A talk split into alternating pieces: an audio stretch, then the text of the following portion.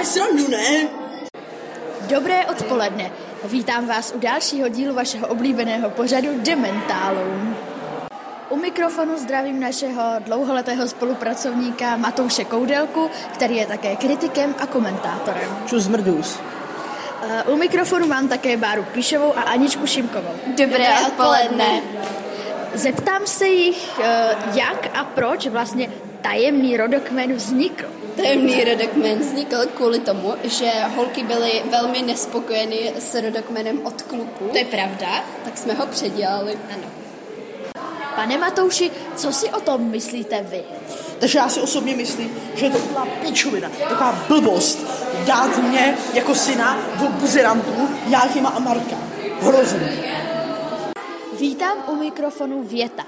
Eh, A Věte, chci se tě zeptat, jaký máš názor na své skvělé rodinné vztahy v rodokmenu?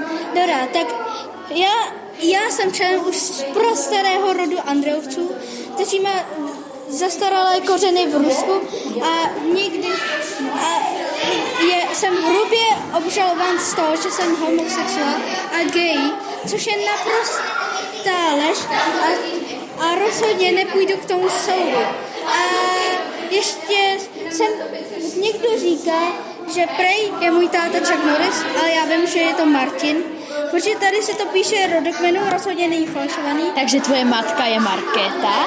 Ne, je to, uh, co je to K? Anaka, Anna Kořistková. Hanna Kořistková. Aha, tak děkujeme za objasnění tvých rodinných vztahů. Co na to říkáš ty, Matouši? Ale, ale na co? Nepadla otázka. Dobrá, takže č, uh, jak už vím, moji špioni zjistili, že Prej je Andrej členem komunistů. A sakra, je za mnou! A, ochranka, ochranka! Andrej je podle Věta zpřízněný s komunisty. Co si o tom myslíte vy?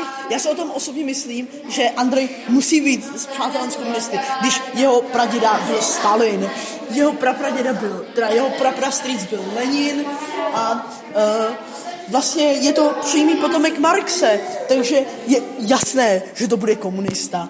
Víte, Andrej. První reakce Andreje. Pozor, pro ně teďka jsem proti tomu, co tady ti dva parchanti tvrdí. Je to hnusná, ošklivá lež. Já nejsem žádný komunista.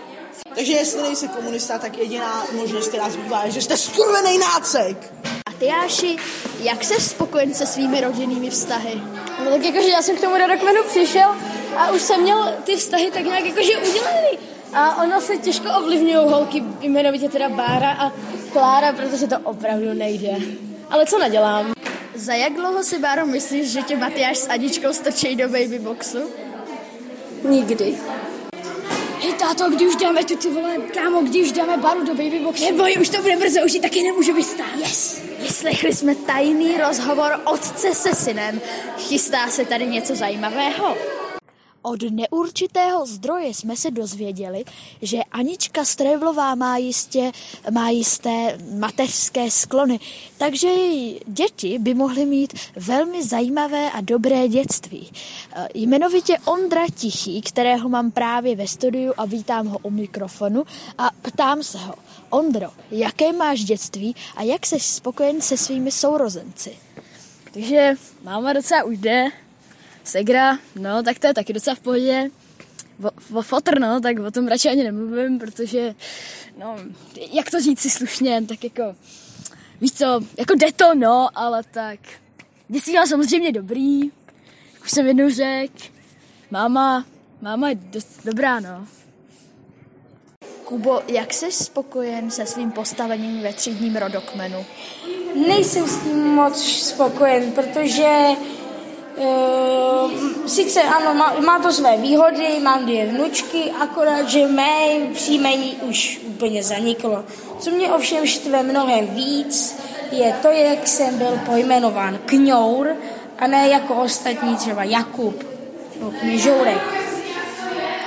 Matouši, chceš se k tomu nějak vyjádřit? Tentokrát musím spolu souhlasit, ten rodokměn je absolutně debilní a Klára by měla chcípnout na rakovinu plic. Kubo, jsi spokojen se svojí matkou? Vůbec! Já bych ji nejradši přizabil, kdybych mohl. Tak, tohle je konec třetího, trochu netradičně udělaného dílu Dementála.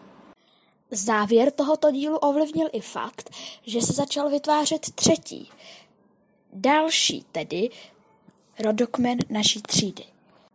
Těším se na vás zase příští týden u poslechu Dementála. Naslyšenou!